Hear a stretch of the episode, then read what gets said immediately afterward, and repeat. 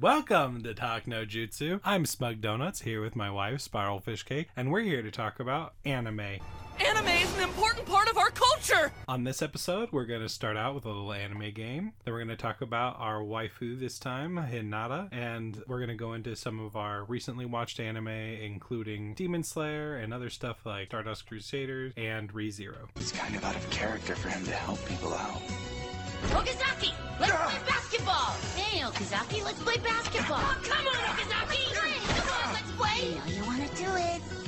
So we're going to start out with a little game. Yeah, so it's a game called Which Anime Must Go. So, what I've done is I've made different groups of three anime, and from those three anime, we have to choose one that must go. Gotcha. First group My Hero Academia, Demon Slayer, Doctor Stone. Which one must go? I want to keep my hero Same. for sure. Yeah, I agree. After that, Doctor Stone versus Demon Slayer is kind of hard. I feel like I was way more into Doctor Stone early on, but more recently, I'm more into Demon Slayer in the last few episodes. I'm gonna have to say Demon Slayer must go though, because I feel like just a few episodes isn't enough. Whereas Doctor Stone, it had a whole season of really good stuff, in my opinion. But Demon Slayer, only a few episodes of cool stuff from where I stand. I agree. I also think that Demon Slayer's gotta go. All right, the next one Bungo Stray Dogs, Psycho-Pass, Future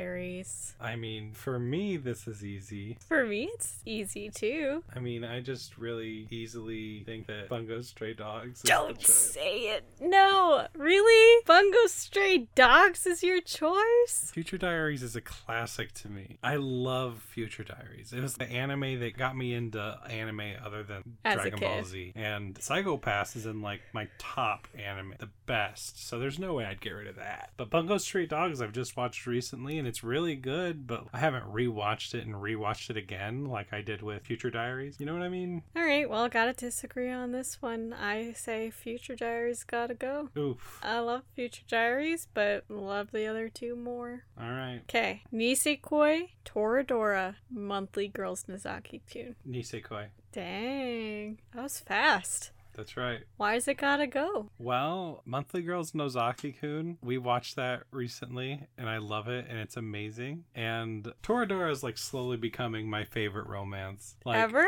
Yeah, I just really like Toradora. So it's Nisekoi versus Monthly Girls. Yeah. That's actually pretty hard, to be fair. But Monthly Girls, in my opinion, is really good from beginning to end up until the last episode. But Nisekoi season 2 is garbage. Yeah, the whole season was a big disappointment. Just Mhm. one big disappointment after another. All right, I also said it had to go. I think that it's just Nisekoi to me is this promise that just kept being an interesting promise and it's like yes this is going to be really cool when he figures out who the one is and you keep on seeing them almost be affectionate toward each other. And I really like that and I really like that promise and thinking ooh what's going to happen? But nothing ever happens and it just keeps being that disappointment. So a disappointment versus oh this is like a relationship that's clearly developing over time and it's really cute in monthly girls. But then there's a one disappointment at the end. All right, Gurren Lagann, Kill la Kill, Neon Genesis Evangelion. Kill la Kill You say Kill la Kill's gotta go? kill la kill's gotta go to me Gurren Lagann is one of the top anime i can't get rid of that Of course not. Neon Genesis Evangelion had such an impact on the anime industry, and it's beautiful and gorgeous, and I couldn't bring it upon myself to get rid of that. Kill la Kill is amazing, and I might like it more than NGE, but it's just not a classic in the same way. I'm gonna say that Neon Genesis Evangelion's gotta go. I don't think Gurren Lagann would have been made without Neon Genesis Evangelion. Really? Ooh, I think uh, I don't know. This is tough because on one hand, Kill la Kill brought me Mako. I feel like I could lose Mako because we still got Minori. Ah, that is not the same. Toradora. They're not the same at all. I mean, they're similar, but they're not the same. Each girl has great You are not qualities. inferior to Lady Satsuki. I mean, how can I lose Rich Mako? Yeah, that's That that that's was an iconic episode Mhm. of anime. like the entire series of Neon Genesis Okay. Evangelion. I don't particularly like Neon Genesis Evangelion. I know you don't. And Kill la Kill isn't one of my favorites either. But you're right, you can't disregard the impact it had on an entire Mm-hmm. genre of anime. Okay, now that you've said that Gurren Lagann wouldn't be made without, there I gotta change my mind. Like, there we go. because my life would be so Alright. different without. Okay, think we're on the sorry. same page now. Kill la Kill, you gots to go. Alright, Fruits Basket, Gamers, Full Metal Panic. Got some romance anime. I feel like this might be a similar thing where I would say Fruits Basket. Fruits Basket 2019, to be clear. Oh, well, Fruits Basket 2019. You're saying that has to go? Yep. I love gamers. I never. This is a turn of events I didn't expect when I was writing these out. I will never let gamers go. Are you serious? It is perfect, and I love it. You would let Fruits Basket go? Wow. Oh. What was the other one? Full Metal Panic, which Okay, well that's that's. I a cla- mean- like we could never we could never let Full Metal Panic go. we can't let Kaname and Sosuke go. Like I have too much attachment to that. I have a ton of attachment to that show. I feel like Gamers has a ton of characters that I love. Fruits Basket has a character that I love. Yeah, but is your love for Toru stronger than your love for all of the characters No. combined in game? No. What about Tendo? I love Toru more than Tendo. But She cool though. but Gamers. Wow. I gotta say, gamers has to go on this one. Y'all really taking a romance, a shoujo anime, yeah. a comedy anime, and a comedy slash military anime. It's a and romance. lumping them all into one thing. Okay, I had to get creative with some of these groups. Okay, don't don't judge my groupings. All right. Fine. I don't know. I, I have to disagree. gotta say, gamers has to go, and I love gamers, but I love Toru more. I'm sorry. All right. Okay. Toru would still be around in the old one. Yeah, but I don't know her. Well, you could get to know her. I don't know her. You could get to one. know her. She's Fair. still around. That's true. Uh, no, okay, you're doing some good convincing here. I can't All say bye to Toru though. Sorry. Bye, gamers. All right, this one's gonna be hard, just FYI. At least to me. Mob Psycho 100, One Punch Man, Full Metal Alchemist Brotherhood. Oh, Brotherhood, easily. What? You would say Brotherhood has to go? Why? What would you say? Uh, not that. It gave me Colonel Mustang. Like, I can't Um, let that go. Colonel Mustang is still in the original. No, it's not the same. Oh, it's not It's the same. not the same. Is it the mini skirt scene? It's all wonderful. Anytime that he's around, I don't care what he says. I love him. He can do whatever, but it's just not quite the same. And then Riza and him get so many cool scenes, and Full Metal Alchemist Brotherhood is so cool in general. That's like one of my top 10 animes. Cannot say bye to that. I think I have to say One Punch Man's gotta go. Really? Ah, that hurts. I would pick Mob Psycho 100, I think. Just because I really like One Punch Man Season 1. Season 2 doesn't take it down enough notches. I love Mob Psycho, but there's just something about how One Punch Man did something so different and it was so amazing. Whereas I feel like Mob Psycho, I've seen it before. Really? I've seen shonen that are just Mob Psycho, but like I- with worse animation. I have to disagree. So you would say Mob Psycho 100's gotta go? Yeah, I guess I'll say that enough people like Full Metal Alchemist Brotherhood that I shouldn't get rid of it. I would be devastated. But I just I feel like that the original FMA is very good and that Yeah. people don't give it enough credit because of Brotherhood. It is very good. It brings different things to the about that. table. I think fairly so. I think it brings, like I said, different things to the table that Brotherhood doesn't bring, and vice versa. I just like the pacing better. I don't like the pacing in Brotherhood as much. I feel like That's they try fair. to stick to the manga and the way that they do that is by destroying the pacing. I don't like that. That's fair enough. But as much as it hurts me, I have to say One Punch Man because I just love Mob and Man, we have said that every one of the three should go, and they're all brilliant anime. Well, that's why it's hard. Yeah, I, I have to say One Punch Man. Mob Psycho 100 for me then. Okay. Well, that's not easy. They're all great. If they were lumped together with any other ones, they would not be the ones going for sure. All right, Naruto, Okay. Dragon Ball Z, Uh huh. One Piece. One Piece. I would agree with One Piece too. You know, I don't read the manga and I haven't watched all the anime, so I just I don't get it the same way. I lumped these three together because I think that they've all really impacted the anime world, and they're all, of course, very long going anime. I don't have that same connection to One Piece. I got one for you. What? Dragon Ball Z, Naruto, or Pokemon. Dragon Ball Z. Gotcha. I'd probably pick Naruto. No! I like Dragon Ball Z better. What? Yeah? Are you serious? Yes, I'm serious. Okay, you know what? Dragon Ball Z made me stop watching anime because of the I. Majin Buu arc, so that's why I think it's got to go. I know, but I just really love Dragon Ball Z. You like Dragon Ball Z better than Naruto? I feel like it invented all the cool stuff about shonen. All of it pays tribute back to Dragon Ball Z. Dragon Ball Z or Dragon Ball The whole Dragon Ball series. series? Okay. But Dragon Ball Z is the best one. That hurts that you would get rid of Naruto. Well, I mean, I love Naruto, but I'd never get rid of Pokemon ever. Yeah, you can't get rid of Pokemon. And Dragon Ball Z or Naruto, like as much as I love Naruto, I did fall out of love with Naruto pretty early on when I watched it the first time as a kid. But I never fell out of love with Dragon Ball Z. I watched it all the way through GT when most people quit it. I'll accept your answer, even though it's painful to me. Yeah, well, also you're now watching Naruto in the same way I did, and you're having to wait for Boruto for months and months at a time. That so is maybe now you understand how it feels. that is fair. Now imagine that, but they're looking for Sasuke and they literally never find him. Yeah, I do think it's a different experience binge watching anime. I feel like a lot of the shows that we binge watched, I feel more connected to than the ones we have to watch weekly. So, fair enough. It's still painful. Yeah, I'd have to say bye to Dragon Ball Z. Even though that's one of the anime that I first ever watched and really enjoyed. Okay. Steins Gate. Haruhi, Darling in the Franxx. Steins Gate. What? That's right. Are you kidding me? Sorry, you picked a Trigger anime and you picked a Kyoto Okay. Animations anime. Trigger and A1 Pictures. Whoa, whoa, whoa. Hold on here.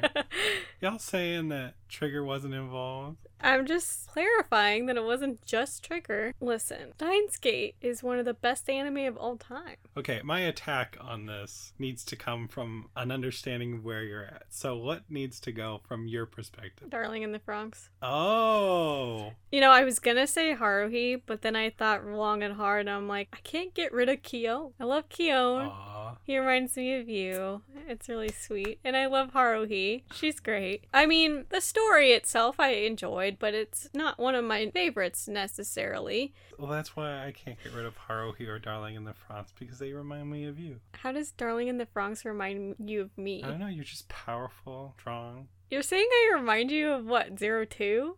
Uh huh. Really? Yeah. You're saying that I drain the life out of my partners and throw them away like trash? No, they become stronger. they die! Weaklings die. So what? She's like. That's terrible. I would never say something like that. You wouldn't. No. Is that true? Yes, that's awful. Even if you were playing a game of Smash Brothers? Shut up. Alright. I say a lot of things while I play Smash Brothers that I wouldn't ever say in real life. You know, that is real life. I my Smash Brothers persona. Persona? I don't know. my Smash Brothers personality What's- is way different than my Smash Brothers personality's name? Bakugo. I turn into Bakugo when I play Smash and I get angry and I scream at our TV. I see. I mostly do this while you're not home, though. Okay, I, I mean, I guess I'll accept that I remind you of Zero Two. I don't know if I agree, but I'm glad that you think of me as strong. And we're definitely Haruhi and Kyo. De- oh, We are definitely. I Haruhi wish I was Kyo. as motivated as Haruhi. She's not always motivated. I feel like you're just seeing a slice of her life. I guess it's fair. I do get motivated, then I do get kind of bored. And I feel like she does that too. But anyway, so I think Darling in the Franxx has maybe a better storyline than Haruhi. But I think Steins Gate has the strongest story of the three. oh, yeah. I mean, that's not even. For me, there's no question that Steins Gate has to stay. Because I love Okabe. But I think that Darling in the Franxx and Haruhi have better animation. I guess. And I like the characters better. I know you don't. What?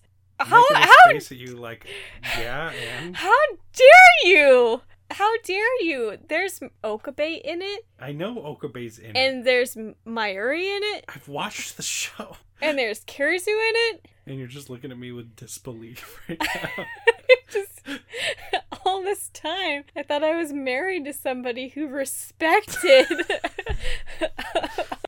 I had no idea. You're over here picking like my favorite animes. I know. Well, get rid of hey, this is the point of this. I wanted it to be hard. I didn't want there to be like hard. one easy You picked one of your favorite anime and two of my favorite animes. I know. I it. own the box set for Haruhi. Okay, Haruhi's fair, but Darling in the Franxx. I own. There. Look at the poster. I have tried to find a Steins Gate poster, but I can't find a good one anywhere. Zero Two is looking down on us as I speak. That's true. Okay, well, you can have those two. Darling in the Franxx has to go for me. I would never, ever, ever get rid of Steins Gate. That's one of my top 10 favorite anime. Okabe is one of my husbandos, and Mayuri is my waifu. I think you're making the correct choice. I just I can't personally. I don't stand by that. All right, next three Date A Live. The world Data got Live. done. This is okay.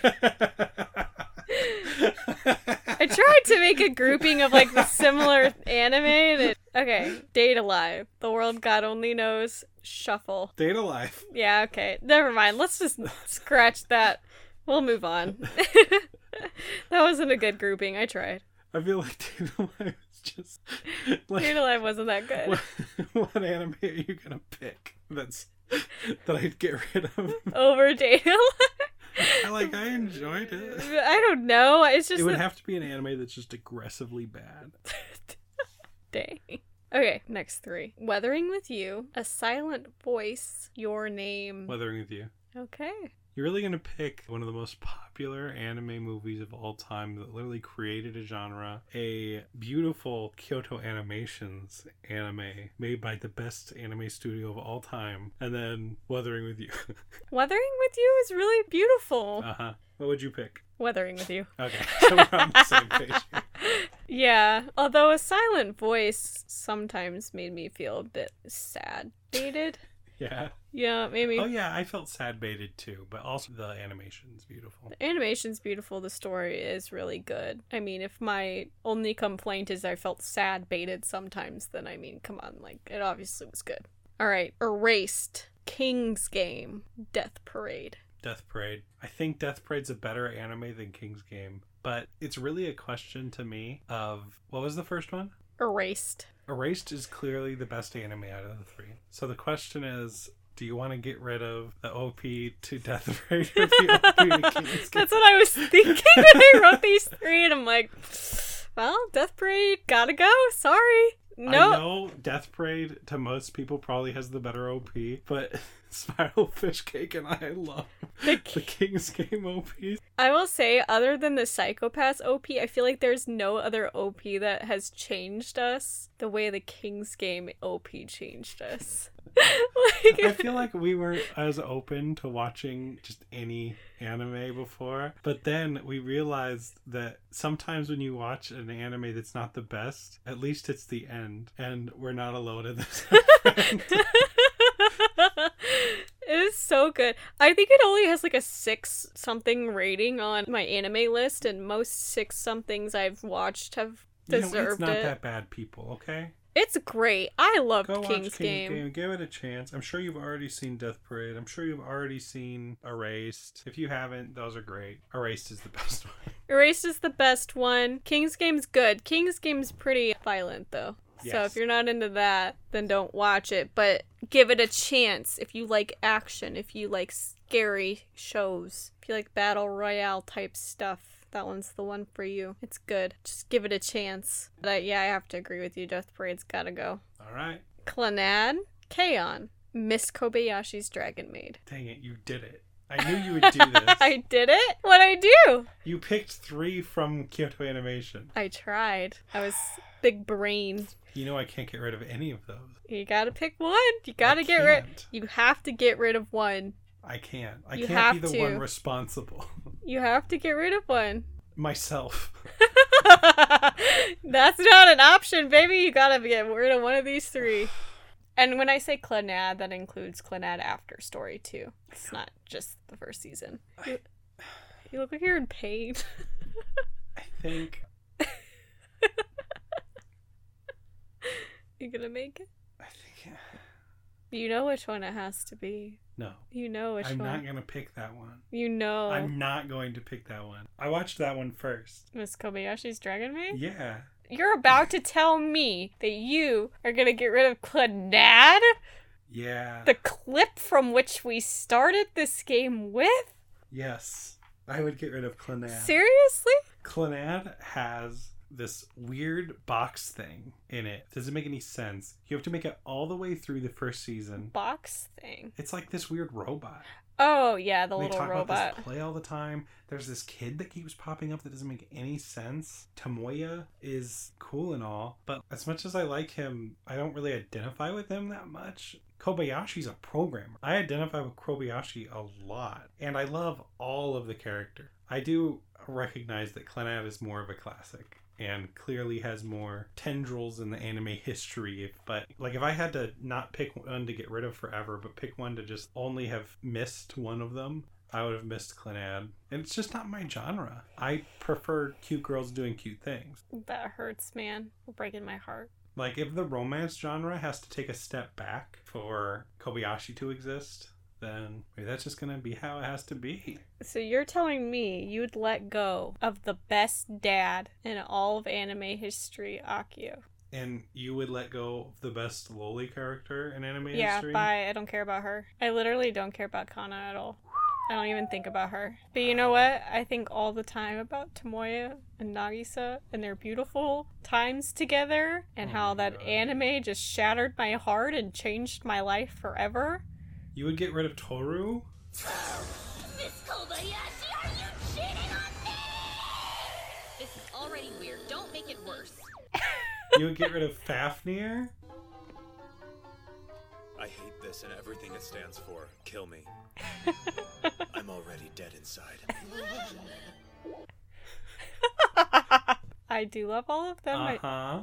as Fafnir was one of my OG favorite, but Yes. but you know what? I'm sorry. Gotta say goodbye to Miss Kobayashi's Dragon Maid as much as I love it. I love Tomoya and Nagisa and Nagisa's dad more. And Sunohara is hilarious. Could never let him go. Their friendship, amazing. It's too good. That's how I feel. You're gonna pick this instead? Hey, Tomoya. Uh, yes? I see you staring at my mom. You cut that out. What the heck are you talking about? Yeah, Tomoya. yep, I'll pick that over any of these every time. I will say, I do think it's the cuter one. It is the cuter one. All right, well, that does it for our game of which anime has to go. And now on to our waifu of the week, Hinata Hyuga from Naruto. Because that too is my Nindo.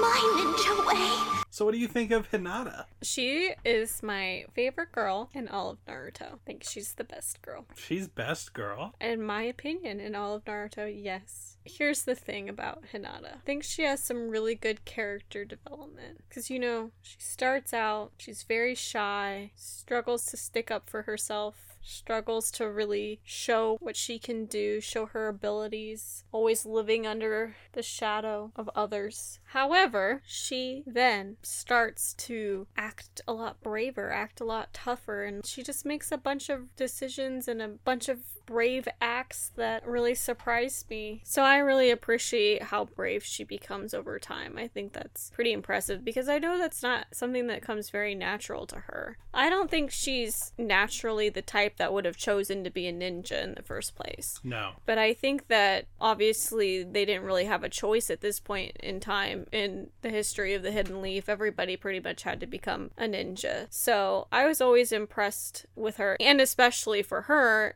from the clan that she grew up in and the role that she had to play. She really didn't have a choice about whether or not she became a ninja mm-hmm. since her family was sort of the chosen family. So I was just impressed with her trying to work hard to be a ninja, even though it's not something that she would have necessarily naturally chose. Her disposition isn't natural towards a ninja. But even so, she works really hard and she's brave when she needs to be. And I've always been proud to see her strong side that she definitely has. And every time that that comes out, it's just really strong. Yes, absolutely. And I like a lot of things about her aesthetically. I like her hairdo. Always like that kind of hairdo. And I think that the thing they do with the Hyuga's eyes are really cool. Like the white, like bleached out eyes against her dark hair colors. A super cool look. And I think it really stands out in the Naruto cast. And also, we have to point out that she's the inventor practically of the two index fingers touching each other to indicate shyness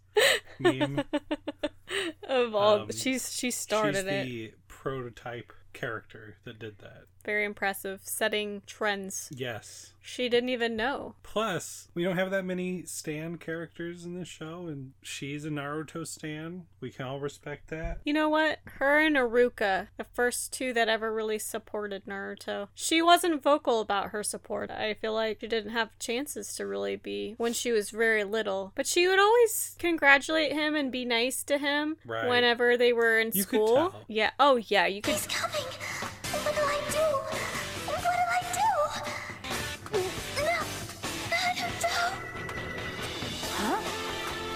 say something? Hinata? I thought maybe. Hinata? Well, well. Uh, That that's Uh. from the Chunin exams, and she's just trying to give him some medicine or something. And, and Naruto is so clueless as to Mm-hmm. her interest in him. It takes a while for her to even realize that Naruto likes her at all, even though it's pretty obvious. You mean it takes a while for him? For her to realize that Naruto also likes her. I feel like she's down on herself a lot of the time. I think she's just shy and just socially awkward. I find that pretty endearing that she's just doesn't know what to say. can be kind of aloof sometimes, a little bit. Well, and plus, I mean, not he was really. into Sakura. Maybe just kind of clueless. He's very clueless. besides, if I got caught or anything, I wouldn't want you getting into trouble. He cares. Yes, he does. He does. But I mean, during this time, during a lot of the show, he is in love with Sakura. Or he's infatuated with Sakura. Uh, yeah, I feel like that's fair. He's infatuated with Sakura. But he doesn't know how Hinata feels about him because he's super clueless, even though it's very obvious to everyone else around but him. Another thing I appreciate about her is I feel like Naruto isn't very vulnerable to very many people. With Sakura, he always had to be the strong one and would say, No, Sakura, I'm gonna Do it, bring back yeah. Sasuke. We're gonna do it. But he would admit to Hinata when the two of them were alone. There was a couple times, especially in the beginning of the show in early Naruto, where he would confide in her that sometimes he didn't feel sure about things or he didn't always know what to do or sometimes he was scared. I don't remember ever really seeing him talk like that with many other people. Right. And she always listened. She admired him from afar. That really is a cool thing about it, is that you see that before anybody else there was Hinata. Hinata stand Naruto before anyone. Yeah, she was like three Now, three years may- old. She may not have supported him the same way other people did, but she was the first Naruto stand. Oh, for sure. She saw him at three and was like, I like that kid. I like him. I like that lonely kid that I could help out by being friends with him, but instead I'm going to look at him from afar. and admire him and try to talk to him sometimes. I feel like she tried to talk to him as much as she possibly could without having a freak out. yes. she tried her best, okay? Can I say though that glow up though to Boruto? That glow up from kid to young adult teenager. Loved the long hair. She looks so pretty. And then glow up from that from young adult teen to mom. Also another great Spoilers. Look. that Hinata becomes a mom. well, if y'all don't know, then you don't know. I'm sorry. Boruto could come from anywhere. But yeah, she's awesome in Boruto too. I just like her development over time because I feel like she really pushes herself to be strong, and a lot of it comes from being inspired by Naruto. I also think outside of being inspired by Naruto, which, in fairness, is a large part of her character, is that she's in love with Naruto and wants to help him. Spoilers. It is not a spoiler. if you have seen episode one of Naruto, you know. You know this. You can see it that she's in love with Naruto, and if you can't, I can't help you. But anyway, outside of her care and interest in Naruto, I also think that she's just a very caring person in general. She's always very nice to everybody around her, and I feel like she always really respected and cared for Neji, even though he didn't really show her the same respect, in my opinion. I feel like she really tried to be just as caring of a person as possible in this Right. world, and she was very gentle.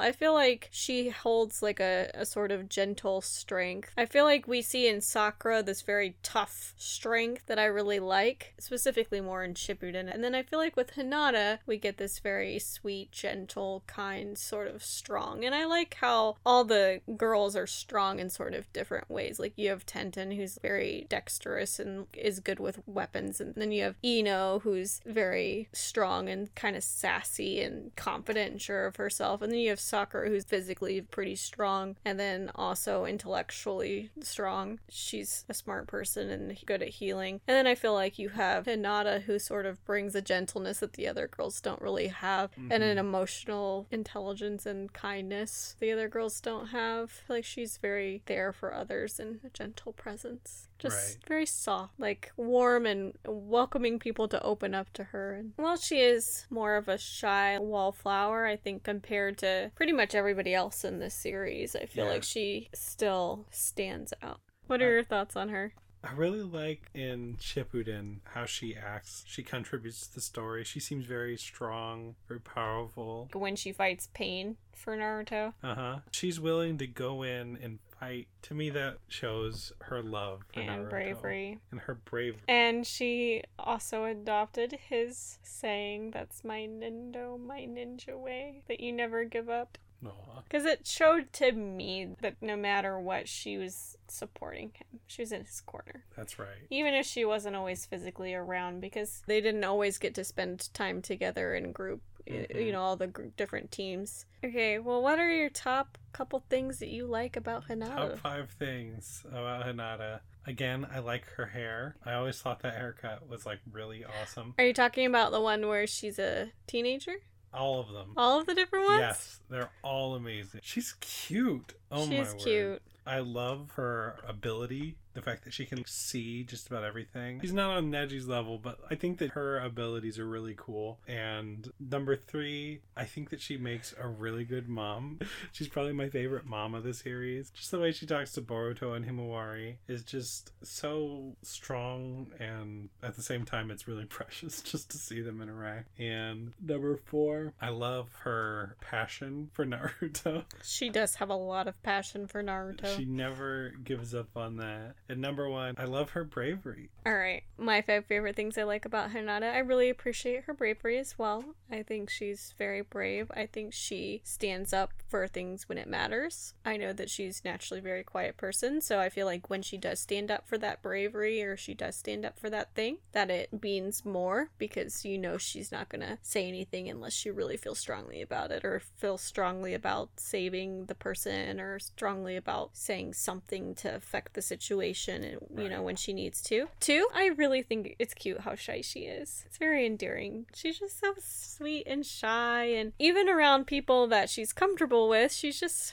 very shy and gentle. I really like that about her. Three, I always appreciate her support for Naruto, even if some of it is from the sidelines. I appreciate that she always supported him and always believed in him and didn't take others' words for truth as to what kind of person she is. And she sort of decided for herself and saw for herself what he was like, even though other people in her life told her to stay away from him. So I always appreciated that she decided for herself that she liked Naruto and that he was a good person. So, number four, I also really like her look. I think it's cute. I like her second outfit in Shippuden mm-hmm. with the purple. I thought was really cute. And then her long hair, I thought was cute with the bangs. And number five, I also think that she is a great wife and a great mom. So she just continues being very supportive, continues being very sweet and understanding with her kids and with Naruto. And I also feel like she's tough when she needs to be there. Things don't get past mom. No, Uh-uh. she she can gently correct like the best of them. She's Yeah. amazing. And Naruto can't get away with anything. Second best character in the whole show. After Naruto. I was gonna say best character, but so that's it for our wife of the week this week. Now on to stuff we watched recently. When anime goes mainstream, you'll be sorry you said that. So starting now, we're going to be talking about spoilers for the stuff we watched, which is Demon Slayer, JoJo, and a few other things. Actually, a lot of other things. If you want to avoid spoilers, just check out the show notes and see which parts you want to listen to. All right, so what do you think of Demon Slayer? I really enjoyed this last couple episodes we watched since our last podcast. We're on episode 23 Mhm. of Demon Slayer, and They're currently they they're meeting the Hashira, and they just this episode met the Lord of the House, Kagaya. He seems really cool. they're an interesting group. I like meeting new characters. I feel like the more we've met new characters in this show, the better it's gotten for me. So. I- I'm enjoying that. I don't know how much we'll get to know them since the season's almost over pretty soon. Yeah. So I bet that that group's going to be a continuing thing as we move forward with what I I'm sure will be season 2 with how popular it's been.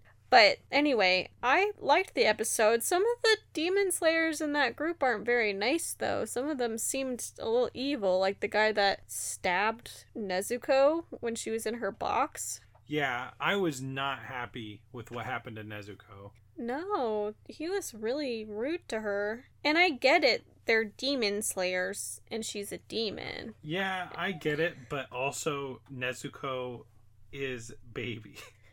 she is. Plus, here's the thing. I mean, most of the demon slayers we've met so far seem like they're kind sorts of people and well intentioned for the most part. However, of course, in this world, there's got to be some demon slayers that just want an excuse to kill, and so they're killing demons and they're feeding into that excuse because they think it's fun or they enjoy it. And I think that's the camp that guy falls into. I don't think he's there to help people or to be kind. I definitely think he's there because he likes fighting and killing stuff. And he gets to do it legally by killing demons. I mean, I don't know this dude. I, we just met him this episode. Are you talking about the Wind Hashira? Yeah. The one that stabbed her? Yeah, that's who I'm talking about. Gotcha. Personally, I like the Mist one, Muichiro. The one. Who's like, what, what does that cloud look like?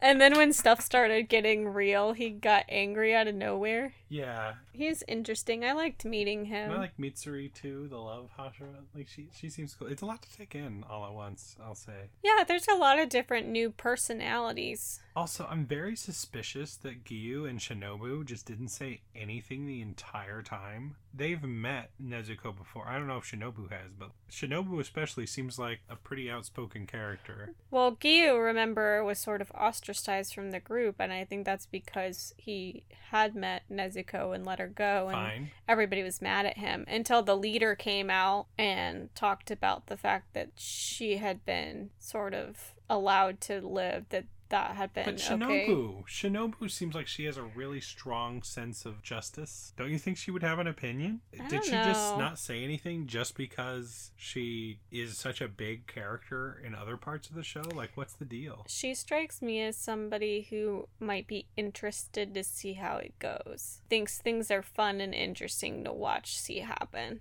I don't know. And remember, she talked a lot about, like, well, if you repent for your sins, we can be friends. So maybe she's just like waiting to see, you know, what Nezuko has to say for herself or show for herself. okay. I don't know. She strikes me as someone who likes to see how things play out before saying something, but I could be completely wrong. That's just my opinion of her. I did like that we had to have this argument though. Like of the oh well she hasn't killed anybody, but like also like She could. if she did kill someone then doesn't matter how many people killed themselves, that life will never come back. That was such a good realistic argument that would have happened. Right. Like, great, she hasn't killed anyone, but she totally could. And then what? So are we going to wait to see if she does? And then you can't get that life back? Yeah, to me, this seems like what would have happened in real life, except that they probably would have killed Nezuko in real life.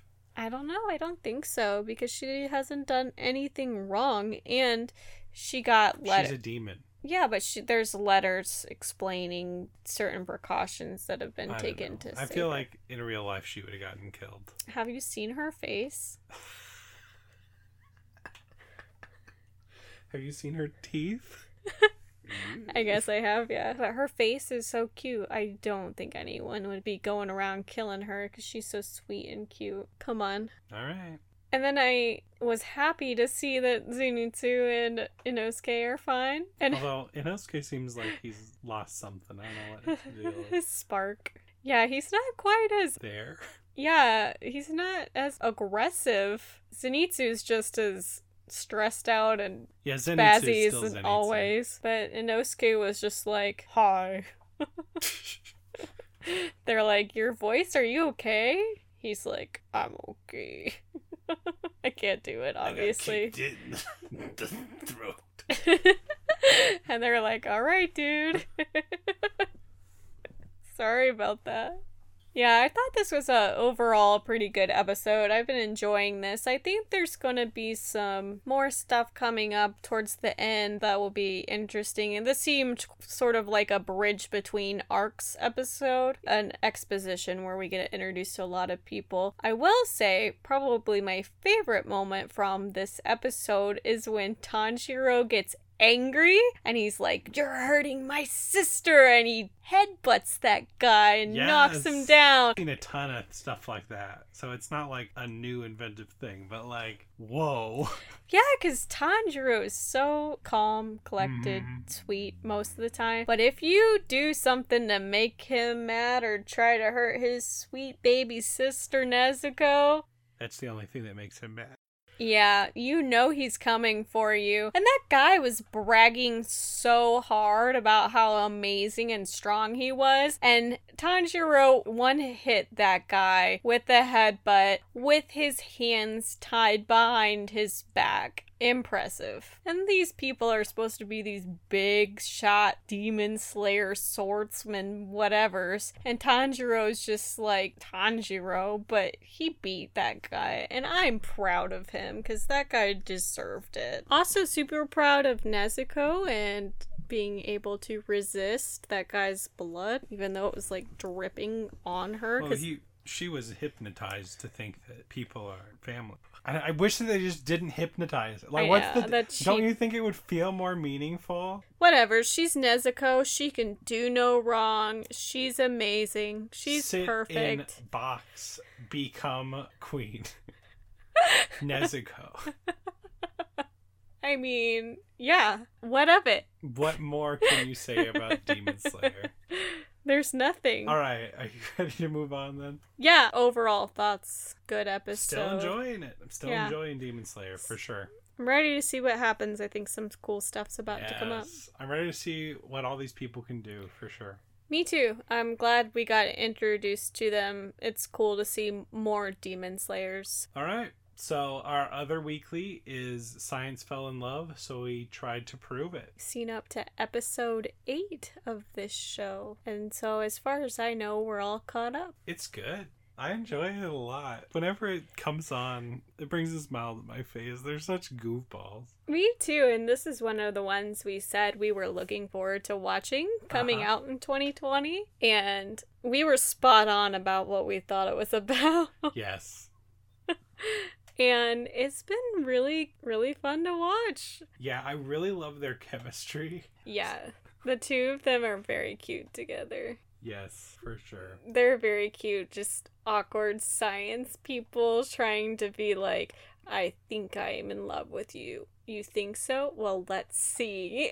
they're trying to prove if they're in love with each other, like quantify it in some way. The, the science funny. isn't quite Dr. Stone level, but it's all realistic. I'm recognizing what they're doing. It makes sense what they're doing, but at the same time, I don't think they could possibly organize an experiment where they forget the control group. If you're in grad school, if you're an undergrad, I could see it maybe, but if you're into research, and they don't just seem like regular scientists, they seem like the super smart ones. So the idea of forgetting really basic stuff like that. I think that that's for the audience's Yeah. sake. I definitely think that they're explaining it to us as we go along, assuming we don't know what a control group is. I just feel like it shouldn't have taken Ibarada, Ena, the goddess, She's to great. come out and be like, "Oh, you idiots." Maybe they were just so focused on their love, they forgot about the control group.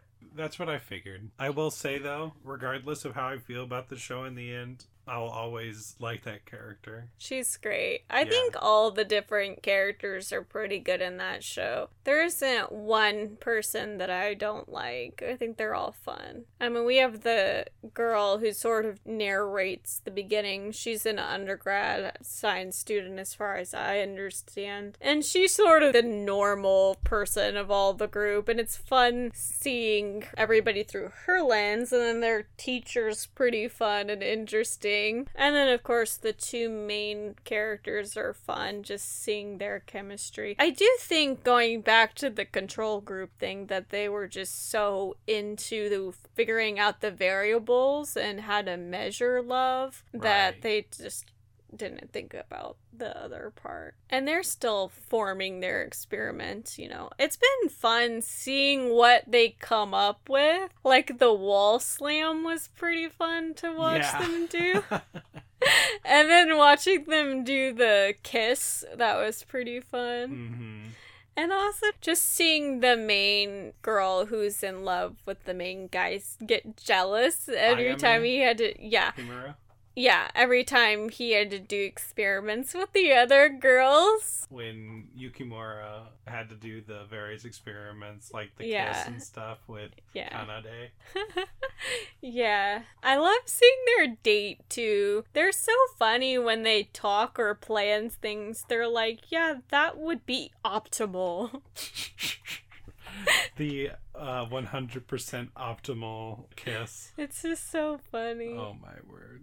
With the perfect parameters. Also, this anime gave us Rika Kuma, the science bear, and taught me that Rika means science, I guess. Hmm. I had no idea. There are all these characters named Rika, and I'm over here not understanding that it's some kind of science pun. Uh, yeah, that was interesting to learn. The Science Bear, I will say, I don't like. I'm glad Science Bear hasn't been around that much lately. I just want Senku to teach me science. Nobody else. I will accept no one but The Senku. Senku robot. Well, I'll 'Cause even settle. that show had its own thing. I know. I'll settle for Senku Robot, but I would prefer Senku to teach me science. Right. But it's been fun. Their experiments have been cute. They've been fun to watch the progression of, and they're definitely in love with each other. We don't need science to figure that out. If they're not together by the end of this, I will be disappointed. Or if they haven't kissed It's or season something. one. I know, but they need to just be together. And then they can do dating experiments, like of a relationship. That could be fun to watch. I also ship Kosuke with Ena. They're fun to watch together. I like that they've been friends for a really long time. Yeah, they're cute. They're childhood friends, and they both love gaming. Yeah. What do you think about this artist person who's stealing their story? oh, the one that's in the most recent episode? Yeah, That's well. so weird. It felt like a weird shift in what the anime was about, so that was a little weird. But yeah, and like this was originally a manga, right? So isn't it kind of weird to just be like, "Oh, this is such a brilliant idea. Someone should write a manga about this brilliant idea." my manga's so great, somebody would want to also write about my manga. Yeah, that is kind of the- funny. if the manga doesn't sell well in the story, isn't that admitting that the manga isn't good? And if the manga does sell well in the story, isn't that like, oh yeah, humble brag? But I think that just just in my manga, but like, That is kind of funny. how do you reconcile with that? I don't trust her because her glasses shined over. And we know what that means. Right. That they've got hidden motivation. I don't know what that is yet. I thought that she was going to try to steal their research, but now that we find out that she's an artist, she's wearing a beret, so duh. I called that ahead of time. I thought so, but then the teacher was like, well, she's a past student of this Mhm. lab, so then I thought maybe she's just a scientist who likes wearing berets. I'm not here to yeah, judge. but every single manga artist in every single show goes, "This'll be perfect for my art." Do they? yes, they all do. They all have that same face that she makes, where she's like, "I'm in, I'm investigating and studying." Why this." are they all conniving? I don't know. But yeah, I bet we're gonna get into just some more wacky situations with the crew, mm-hmm. spurred on by this manga writer person. So we'll see. I'm ready for more. Me too. I'm hype. All right. So, JoJo.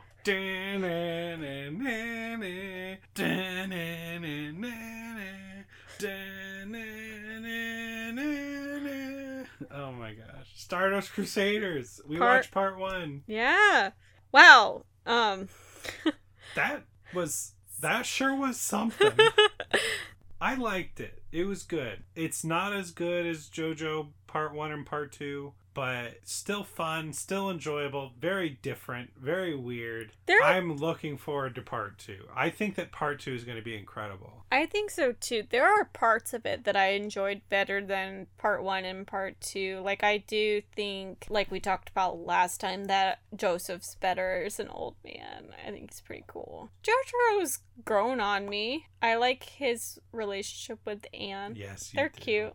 You They're keep cute. saying that to me too. Yeah, he's nice to her. If only he could be nice to literally anyone else. Are we going to address the fact that the entire JoJo Joestar team lied to Polnareff about the most important thing in his life? That was And so messed up. like it was just really messed up when they pretend it was Avdol's dad when it, it was Avdol the whole time. Yeah, I don't understand that either because at that point, Polnareff didn't have to keep the secret from anybody anymore. So why would they do that to him? And you could see the pain in his face.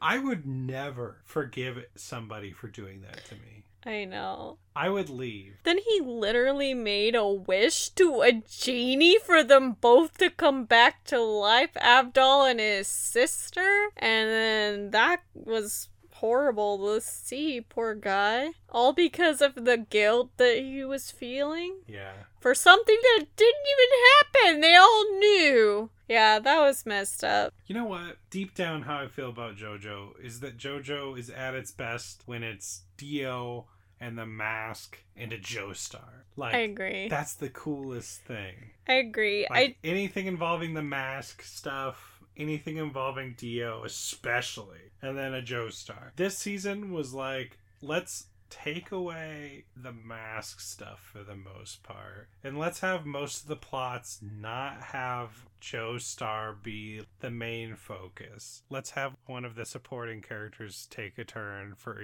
each of the stories. I mean, it's good, but when did we decide this is like a monster of the week show? Yeah, it did become sort of monster of the week as they're fighting all of Dio's groupies.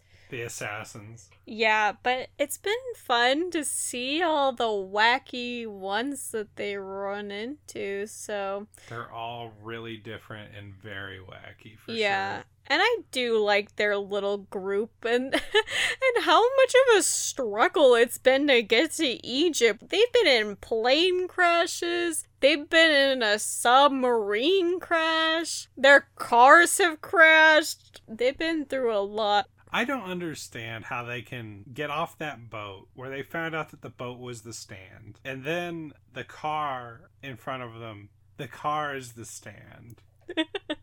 and then the sun itself is a stand. And then they meet this baby and they're like, It's a baby. I mean, some weird stuff is happening that was a stand would obviously be responsible for. But a baby, I don't know. Okay, That doesn't, that doesn't seem like nah. But Joseph was so cute with the baby. Yes. I loved his Absolutely. grandpa vibes. They were great. And they didn't check to see if the submarine was a stand, which I feel like they should have given their past history. They found out that the cup on the submarine was a stand pretty quickly. But the submarine itself, they didn't check. Also, I loved how Joseph and his wife were talking on the phone. I thought that was cute. He's like, I gotta make a phone call. And they're like, now? Really? He's like, it's important. And it's his wife. And she's like, oh dear. Should I wear the white dress or the purple one? What about the blue one? Uh, they're Don't cute. let her find out I'm on a submarine. Yeah, and the poor butler guy's Hey, just Mom. like, I don't know. Ignore the sound of rushing water and the alarm, Grandma. I promise nothing's going on. Yeah, I'm you just... call on your, your grandma, Jotaro. Jotaro, why'd you answer your grandma? the second half was fun to watch. But when it's back to being a Joestar and Dio and the mask and all of the pieces of the Triforce, all the Dragon Balls are coming together. I'm ready and for them. now we're ready to make our wish. And my wish is that Stardust Crusaders season two or whatever part, Part two. is brilliant. I bet it will be. I bet it will be amazing. We've already watched the opening. I'm hyped for it. Me too. We gotta start it. We probably will. Hmm. Quarantine's given us plenty of time to watch anime, so. Speaking of which, so what's some anime that you've watched by yourself recently? Okay, so this month I sort of accidentally finished an anime every day for the first three days. And then I was like, why don't I just do this on purpose? Why don't I finish an anime every single day? So I have. It's April 11th, so some of the ones we watched together, and some I watched by myself. So let me just talk about that. So I finished Rurouni Kenshin, and I actually did that before this. Right. So Rurouni Kenshin ended. um. Is there anything really more to say than what you said last time? No, I mean, I was pretty disappointed. The ending is a huge disappointment, and there's an OVA kind of thing, like a last episode Yeah, that's not that- very good. No, And, and, you were just sorely disappointed. It should have ended 30 episodes ago, right? yeah, the last episode I couldn't even watch because apparently they don't even think of it as an episode because it was so bad. But apparently there's more stuff I could watch, and I did read the ending and what happens, which I won't spoil because it doesn't technically happen in the Rurouni Kenshin I watched. But it just kind of ends and things don't really get resolved. They just talk about this guy's scheme to take over different parts of the town and mm. get introduced to this another evil group and Kenshin and Kaoru never get together or anything like that. So I was pretty disappointed. I definitely think overall though it's a show I enjoyed watching. It's a classic anime. If you like classic anime, you definitely should watch it. I think Kenshin's a great character, but I definitely think it peaks during the Shishio arc and all the stuff that happens in Kyoto. And then after that, it's kind of okay. So, starting my whole finishing an anime day in April was Dead Man Wonderland, which I thoroughly enjoyed. And I knew before watching this that the ending of this wasn't good. So I sort Yeah. of tempered my expectations. And lo and behold, main character voiced by Greg Ayres. Yes, we get another one. Another another one. main character voiced by Greg. He did a good job. Wasn't the voice I was expecting, but it made sense. So yeah, Dead Man in Wonderland, I It's another action kind of gory show where the main character is blamed for class massacre mm-hmm. that he didn't commit. I thought it was good. I thought the story was interesting. I thought him and Shiro had a nice relationship that was interesting. I like it when he meets up later with a group of people who are trying to escape from the prison. I think that was interesting. I like how the prison's different secrets sort of get unraveled and you start learning about them a little bit as it goes. So that was interesting. There's a lot of good characters. I enjoyed it overall. I also watched Black Bullet, which honestly, the only thing that really kept me going was the fact that the two main characters were voiced by Christopher Patton and Lucy Christian, who voiced the two main characters in Full Metal Panic, Kaname and Yeah. Sosuke, who I love. You had to like really push yourself through that one, if I remember. Yeah, the main character I liked, and it did actually make me cry a little at Mhm. one part. I won't say a whole lot because you haven't seen it, and I no, think I haven't. I think that might be one you'd like more than me. I'd be willing to watch it again with you. But one thing about this show that did annoy me in regards to the main character, because I don't really have a problem with him other than this, and it's not his fault, but they just keep introducing more 10 year old girls as time goes on. So his partner is a 10 year old girl, and she has powers because there was an event that happened that caused all the children that were girls being born during that event mm-hmm. or around that event, something like that, to have these powers. It basically infected them. And so a lot of people in this society s- associate them with that disaster and kind of think it's their fault in some way. And they treat them like outsiders or they use them as weapons and only see them as a weapon. So he meets some other girls as the show goes on and he's kind and does not treat them that way. He views them as people. He tries to put his partner in regular school and tries to give her as much as a normal life as possible while still working with her and fighting the different things that come in that they have to fight. Anyway, it just gets annoying because every single one of the girls that he meets literally ends up having a crush on him. And it's like, all right, come on. They all think he's cute and want to marry him. He definitely has a crush on a girl that's his age that he's known for a while, and they've done student council stuff together. So I liked seeing their relationship, even though it sort of takes a turn for the worse towards the end. But overall, it was okay. I mean, there's nothing like especially bad about it. I guess it's just there's nothing especially good about it either. Some of the fight scenes were pretty cool, some of the action was pretty cool. The main character's relationship with his partner was really sweet to watch. I mean, what can I say? It was okay. Have a couple other ones I've watched by myself, but I know you also watch some by yourself, so do you want to talk about some of those? Sure.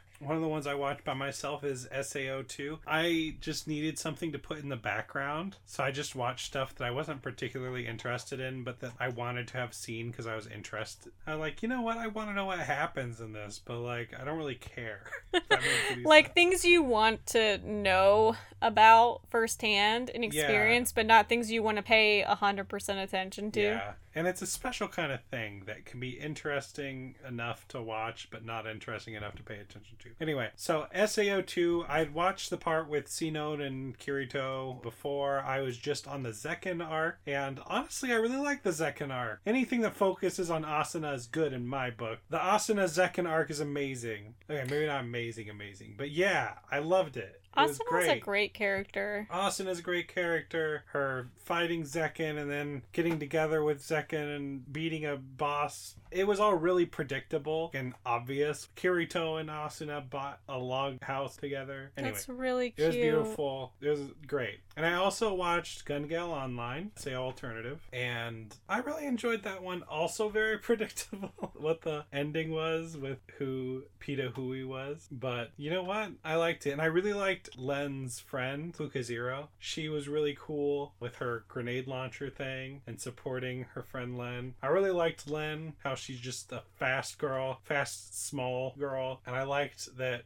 we got a look into what a girl playing games might be like other than Asuna and, and then Sinon who had some serious PTSD going on. Len is just a girl who is tall and wants to be small and she doesn't have any superpowers in the game. She's just fast and short. and short. Yeah. I like Gun Gale Online. I thought it was cool. I thought it was fun to listen to in the background. I didn't get to see that much of the animation, sadly, but of what I did see, it was all really good. I thought that the character designs were all really interesting, except for M, who was kind of boring, and I guess Pitohui's alright. But SAO, it's good to listen to in the background. I'll say that. I think it's my favorite thing to have on in the background. Like new. Like I could always repeat K-On! a hundred times, but like SAO, it's not bad. Definitely better than some of the other stuff that I tried to listen to in the background, just say. What about you? What else are you watching by yourself? So I also finished My Roommate is a Cat. It was really good. It made me cry more than I would like to admit.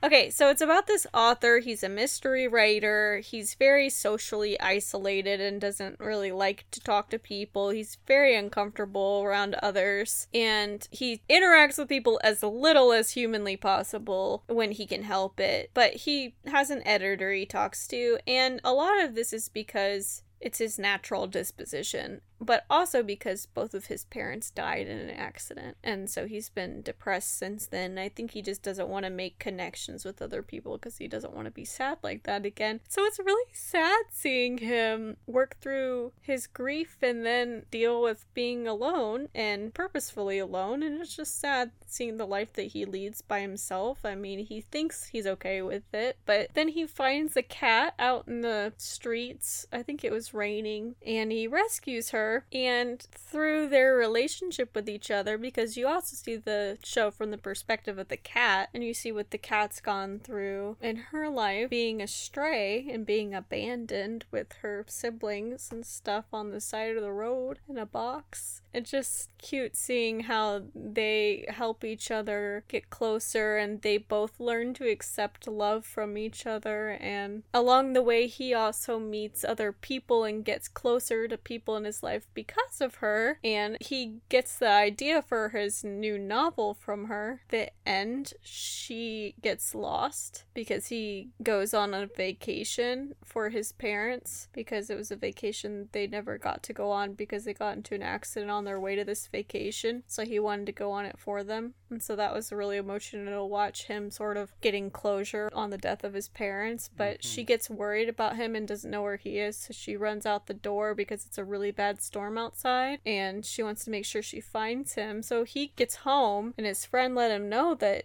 he accidentally let the cat out because he left the door open. That's when she bolted. And so I was sitting there crying because they're both not able to find each other. They're both worried about each other's well being. And I'm just sitting there like, if they do not find each other, then I don't know what I will do because this is so sad. But of course they did. I knew that they would. Can't in an anime like that where they don't find each other. But it was really cute. It was emotional to watch just watching him get through his depression because of his cat. And like we have a dog, you know, I know how much a animal can mean to you. I related to him in, in some ways with that. It's good to watch. I also watched Legend of the Galactic Heroes Die Neue These. And then also Legend of the Galactic Heroes Dainui Thys Seiran 1 and Seiran 2. So basically, there's the first season, which is just Legend of the Galactic Heroes Thys, and the second part is divided up into three four episode movies. Mm. So I've watched two out of the three four episode movies, and it's been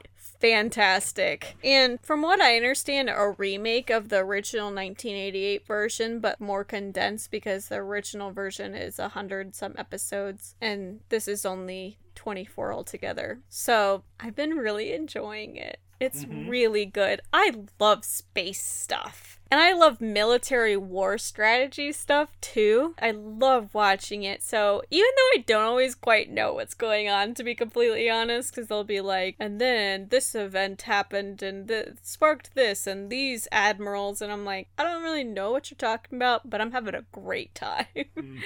And the two different warring parties are really interesting because you see it and you're like, well, they don't directly say one's right or wrong, and you can tell that both sides have bad people on it, and both sides have good people on it. And the main two spearheads of both sides that you see is one side you have this guy Yang, who they call the magician Yang or like the miracle worker Yang, because he gets out of all these crazy situations and he's really cool. He's my favorite, of the whole group. But then at the same time, he's like, I just want to be a historian. I want to retire. I want to live an easy life. I don't want to be part of the Navy anymore. And he tries to leave and they just straight up don't let him. They're like, nah, bro, sorry. You're too good at this. You're not going anywhere. That's great. yeah, and he's just kind of chill but really smart and really good tactically. He has an amazing military mind. And then on the other side, we have this young man, Lohengramm, and his friend Kircheis, and they've been childhood friends. And basically, Lohengramm's sister got taken by the emperor to be one of his concubines. And he was so upset by that that he wanted to rise up in power himself and go up to the military ranks and become the leader in order that nothing like that could ever happen again, basically, because he watched helplessly as his sister got sold essentially to some guy to be one of his concubines, and he was not obviously happy about that. He loves his sister very much. So together, they're both rising in the ranks and trying to do better and be the ruler and then second in command. So he's an emotional guy in contrast to Yang, who's kind of a more even keeled thinker, laid back sort of man. Watching him rule is very interesting too, and watching them battling each other at points is really cool because Lohengramm is also very smart and he's a little younger than Yang. I think Yang is like 29. And then Lohengramm's in his early 20s. They call him the golden haired brat among the people who don't like him, and there's plenty of that. But yeah, just watching two people battle it out in space, and you're warring, and you're not sure who you should really be rooting for. But it's just been so fun to watch. I have four more episodes to go. I'm really excited to finish it, and I can't wait. I'm gonna watch the original series too, the mm-hmm. 1988 one, because I've just loved which it. one you like better. I have one more that I want to talk about that I watched alone. Didn't I say to make my abilities average in the next life? It's about this girl named Mile. She got isekai'd first of all, and Was there she- a truck? Yeah, she got full isekai'd, Okay. and she was so good at everything and so beautiful in her previous life that the only thing that she wanted was to be average and to live a happy normal life because she was so excluded from being so good all the time. She was too perfect. She was too perfect. And Mm. everybody hated her Sounds tough. and was jealous. Did someone push her in front of the isekai truck? Oh my word. I don't think so. Oh. I think she was Oh, she saved a, a girl. Oh, of course she did. Yeah, of course Yeah, she did. Of course. That's how every good isekai character gets isekai'd. So, what did you like about it? Just the whole premise is really funny. The idea that she asked to be average across the whole world. And she didn't account for the fact that the strongest Elder Dragon has like god level powers, and therefore her abilities are just so good. The fact that she's so strong, but she's pretending to just be this average person, but she doesn't know what average level is for people. So she keeps trying to be normal but she just can't. And I think that's really the beautiful thing about it is that you can't just wish your problems away. You have to accept them and you have to learn how to deal with them. And yeah, she got another chance at life. She didn't use her second chance at life to run away from her original problems. She used her second chance at life to figure out what her original problem was in the first place, which is that she needed to be proactive in trying to have friends. She needed to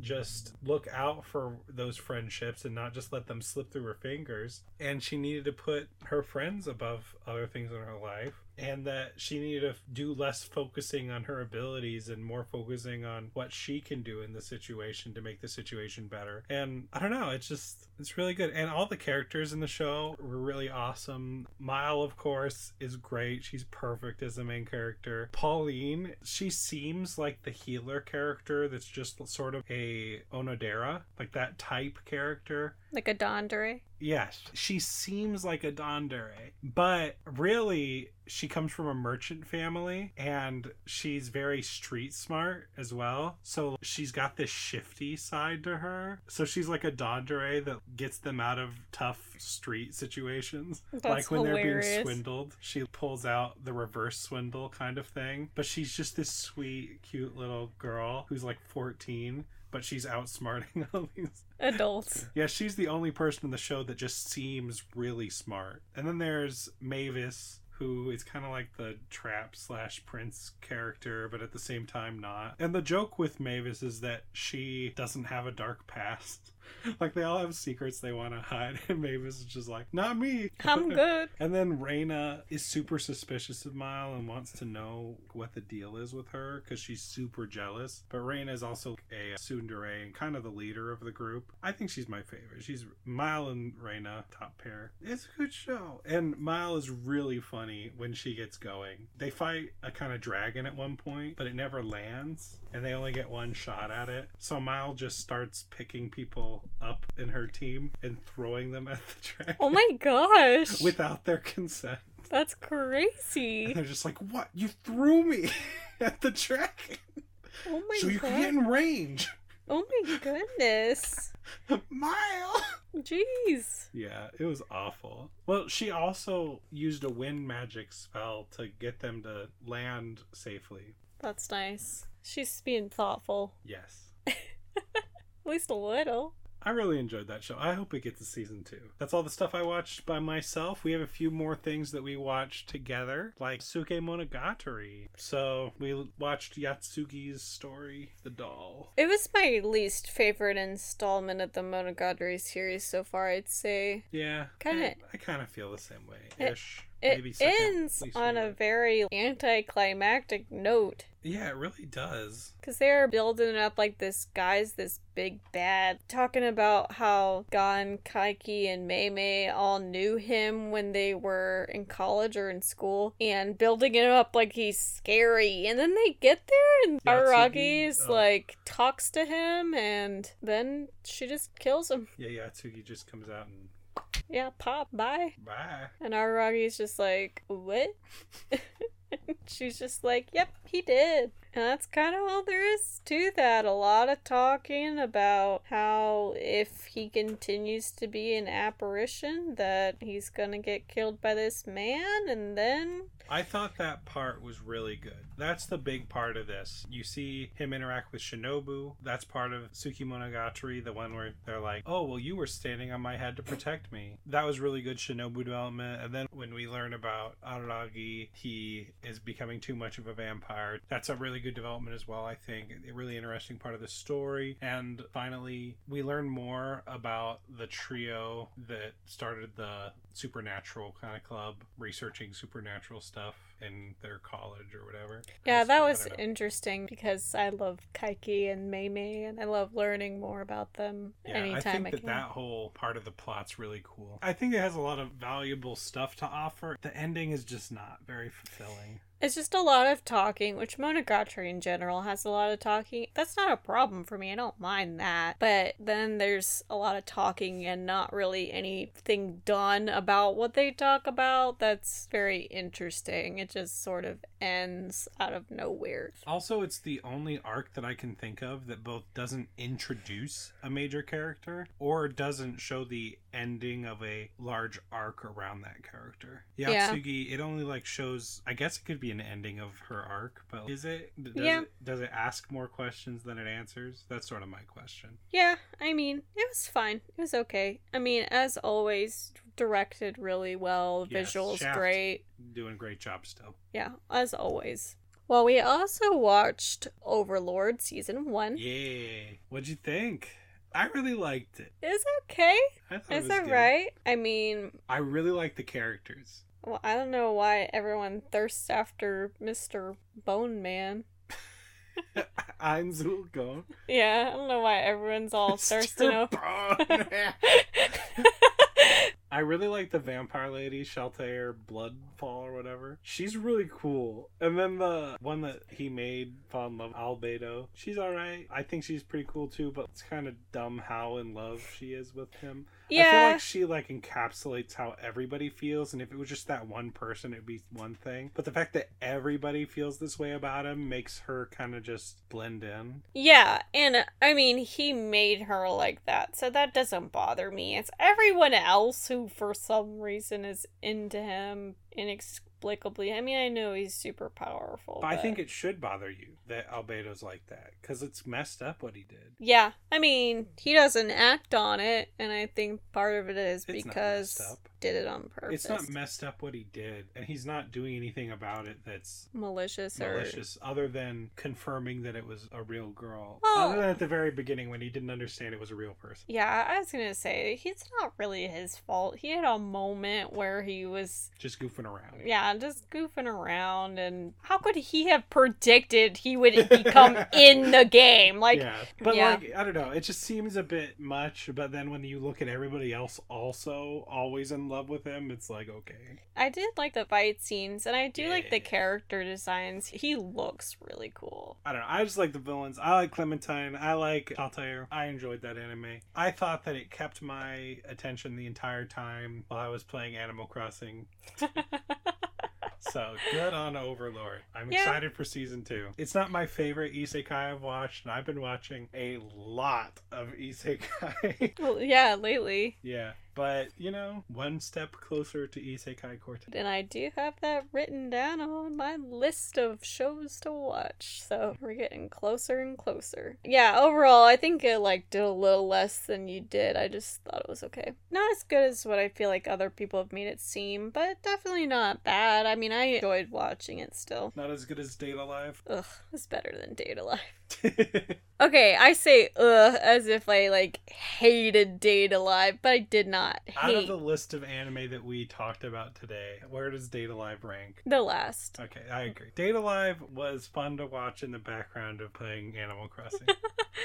If I had to I didn't only give it all my attention. Yeah, if I had to only pay attention to Date A Live, I don't think I could have made it. I feel like I knew what we were getting into. Yeah, I honestly thought it would be more over the top than what it was. So, Date A Live, it offers something, but like mostly it's really good if you're looking for a dating game, but in the form of a show. Well, It doesn't feel like a dating game in the form of a show. here's the thing we've watched The World God Only Knows. Yeah, that, That- that really. Does it way better. Yeah. And is a better show in general. The World God Only Knows is better because they treat all these girls like they're real people. Whereas in Date A Live, it doesn't matter if they're a spirit or if they're part of the resistance or if they're his sister. It feels like they were all created to love him in the end. Yeah, it does And- kind of feel that way. And in then World God Only Knows, it feels like he is legitimately winning them over. Yeah, he learns about each of their unique personalities and he tries to cater to what it is they like and cater to who they are as a person and get to Mhm. know them in order to win them over. Whereas I feel like this, they're just won over by him some reason. instantly. Yeah. In World God Only Knows, there's a lot of failure too. Whereas in Date A Live, it feels like he could say whatever he wanted and they would do it. Yeah, and then he's just like, let's go on a date. And they're like, okay.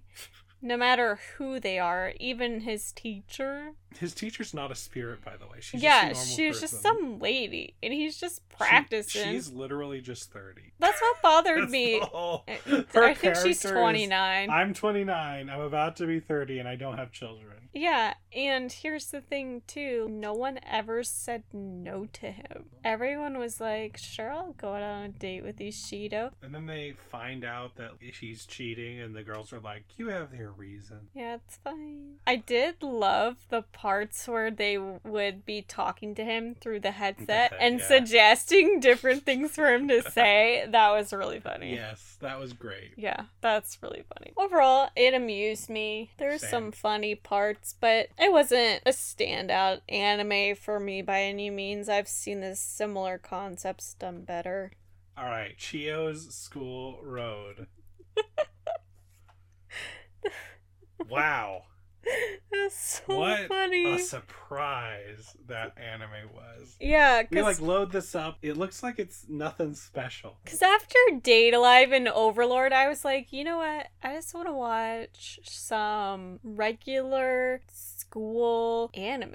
And so I was like, Cheetah School Road, this sounds regular enough. She's a girl in high school trying to go to high school. It's about her road to school, whatever. Let's key it up. And it was so much more. So funny. All Oh, of the various girls are like, except for maybe Yuki, I don't know, the blue haired one. yeah. All of the characters are like the funniest character that you remember from a different show. Like a side, they picked a side character that's the best one from a different show, and then they just made them all in this show as the main characters. Yeah, they're so hilarious. Some of the things she says are just so funny and so random. And I love that she's so into video games that she stays up all hours of the night and then she's mm-hmm. trying so hard just to be average, but she never is. Yes, she's like, I'm average, I'm average, I'm average, but below average, but average. And she never does anything below average. She does all these goofy, hilarious things, like to try to see if the popular girl's talking to her or someone behind her. She just throws herself in garbage. Chio. And then she accidentally hits a biker gang member in the face with an elbow and tells him that she's Bloody Butterfly. She's like, I'm Bloody Butterfly, and here's why you need to listen to me. And she's like fire around her. She's talking to this biker gang member. And then he sets his life straight because of her. Even though he finds out she's not even all that. She can't even fight. It was just a lucky hit. You know, that's one of the animes I feel like just had such a funny just being there and like goofing around. The ending isn't all super amazing, but just the first few episodes and then like as it went on it continued to be really funny. I feel like the height though was her with the motorcycle threatening the guy. That was so Oh, funny. word. I think my favorite thing about that show is that it takes a sort of normal idea, or whatever idea, like, oh, maybe you should look cuter, and then just takes it way over the top mm-hmm. crazy. Like, oh, I fell asleep playing video games. What should I do? And just boom, wild. And her inner dialogue is so funny. That show's definitely carried by her. And by the dub in general. Oh yeah, the dub is hilarious. Oh my. And another Chapin. Yeah, another one, ADR director Clifford Chapin. the Um, w- localization team worked hard on that Yes, one. They did amazing. They were so funny. That's the reason we watch dubs right there. Shows like that. Yeah, they're funny. I will say there are a few characters I wasn't a huge fan of, like the uh, Madoka, who's the sports person. Oh, the comedy girl. yeah, comedy, comedy, and then the weird guy, Her mentor guy, Uh, the old like man. that. Madoka's mentor. I'm super against that guy. I wish he wasn't in the show. Anyway, There are some funny moments with both of them, but they're very he pro. me out. They're both very be a part of it. problematic. Anyway, Overall, though, hilarious. If you need a good laugh, watch Chio's School Road. so to end it, I guess Yeah, we got last one more to talk about. is ReZero, which hey, ReZero's getting a season two, so why not watch season one? Yeah, and last time we talked about this show, we just started in episode one, and boy, did things change from there. Yeah, Satella got a new name, and again, I've watched this before, so this is more like my re-watch, Ha. and I'm starting from zero again. Ha, stop. He okay. In an earlier episode, we were talking about getting isekai, and I was like, "Do you have to die to end up in an isekai?" And then also at another point, I was like, "When you die in an isekai, do you get respawn?" All of that was because of ReZero. He doesn't die. He just magically ends up in the fantasy world, and then on top of that, when he dies, he goes back to a save point. So I was like, "This is such a weird isekai. It doesn't follow all the trends." Yeah, it was really good. I enjoyed it a lot. Yeah. Yeah. Um, what about it really stood out to you? I enjoyed it more the second time, by the way. I think it's this the story and the character development, and I really liked watching him go back in time and try to fix things, and then Mhm. All the relationships he made with everybody, and then you find out more things about the world as he continues to have to start over after he dies. And the stakes just feel high at different points for different reasons, like people he cares about are in danger, his relationships aren't working out, just all sorts of different things. And I feel like I really like the tonal shift that happens from the first part to the second part. You know, once he gets past saving people's lives, it really does change and become something different. I really like the changes he makes, like I said, in his character development because he really tries to be this like cool isekai hero who saves Emilia all the time and is always there for her or whatever. And I appreciate that he realizes that wasn't the right way to go about everything. It kind of reminds me of Mob Psycho, where we got to do this thing that obviously what he was doing was not right, and then later on they address it. They actually deal with it, and the characters have a falling out, and then they actually have to learn by themselves, basically, how to deal with the new status quo and get back to good graces with the person. Right, because that part where they get into that fight and he's like, You should be grateful.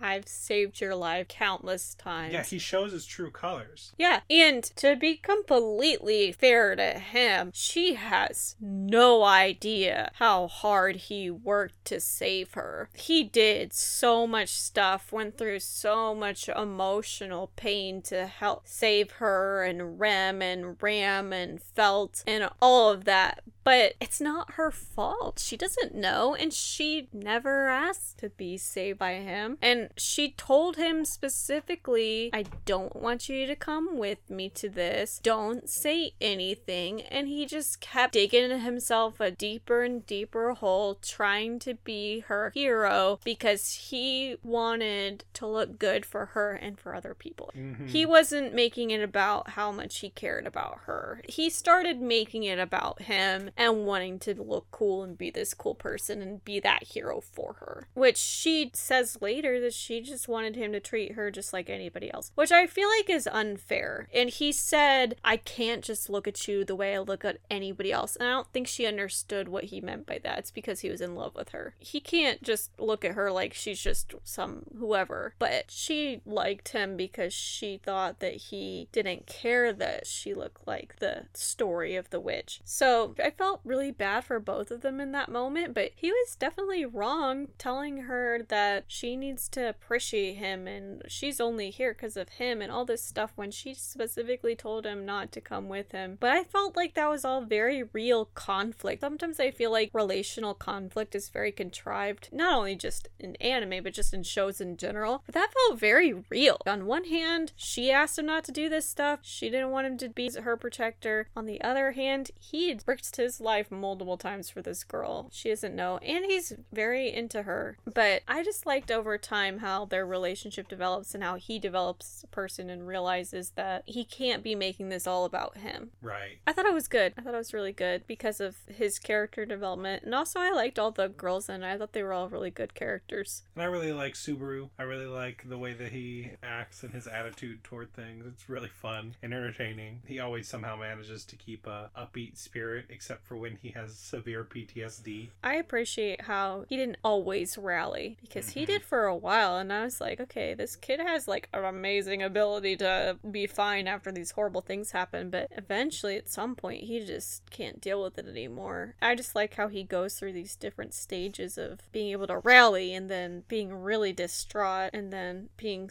sort of full of himself and then being numb and then being able to get back and rally again. Yeah, Subaru is really cool, and Emilia, she is so interesting. There's all this controversy around her. Felt is really cool because she it doesn't really want to be part of the selection, but she gets sort of dragged into it, and now she's into it. And Reinhard's kind of mysterious. What are his motives? And the lady, the rich one who's always looking down on people, she's kind of interesting because she's kind of like throwing wrenches into the plan by bringing Subaru and messing things up for Emilia. I don't know. It's just it's all really interesting seeing it all come together. And the second Right. time, I really appreciated how Subaru was and his art, knowing ahead of time what Rem and Ram's motives were. It was nice seeing that from the point of view of like, okay, I already understand what's going on, so it makes more sense what's happening. I really liked Rem and Ram's backstory. Hmm I thought it was interesting. Don't think we can talk about this show without talking about the ship wars of Yes. Rem and Subaru versus Emilia and Subaru. They really address it in the show too. I think it's obvious who Subaru's heart is for. I do feel bad for Rem though, because she just kind of disappears in the last couple episodes of the show. Yeah, it's like they focus on her so much that they're like, okay, but now we need to forget about her for a bit because she's had her turn. Like, Yeah, but that's, that's not, not- what the show's about. Yeah, that's not fair. I mean, you know, I ship him with Emilia. Yeah, so do I. But that's not to say that I don't think Rem's great. I love Rem. I think she's cool. I think she's a great character. I just, one, I don't think Subaru needs somebody who's just thinks he's so amazing all the time. I think he needs someone who's going to be like, dude, nah, you're acting wild. Like, you need to chill. You need to stop being your weird self. Like, this is too much. I feel like Emilia will call him out on stuff and won't let him get past stuff. Whereas I feel like Rem just, like, cares so much about him and loves every little thing about him. Also, when she confessed her love to him, he did her dirty. He was just like, thanks, Rem. Love Emilia, though.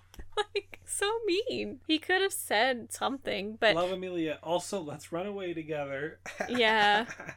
but I don't love you. it was funny though. We were watching that, and I was just like, if I was Subaru right now, I'd ask Rem to run away with me and never come back to this place. And then five seconds later, he's like, Rem, will you run away with me and never come back? That was really funny. Oh my gosh. What a prediction. I know. I wasn't trying. I just, that's what I would have done if I was Subaru too. Didn't work out though. Yeah, I feel like the show does Rem dirty though. I don't think it's fair. I still don't ship him and her together. I just feel like it's obvious that he loves Emilia, and I feel like Emilia and him make more sense as a couple because she's that strong, gentle kind of woman that I feel like he needs. And I feel like Rem is also very strong and, and kind, but So you don't ship him and Felix. No.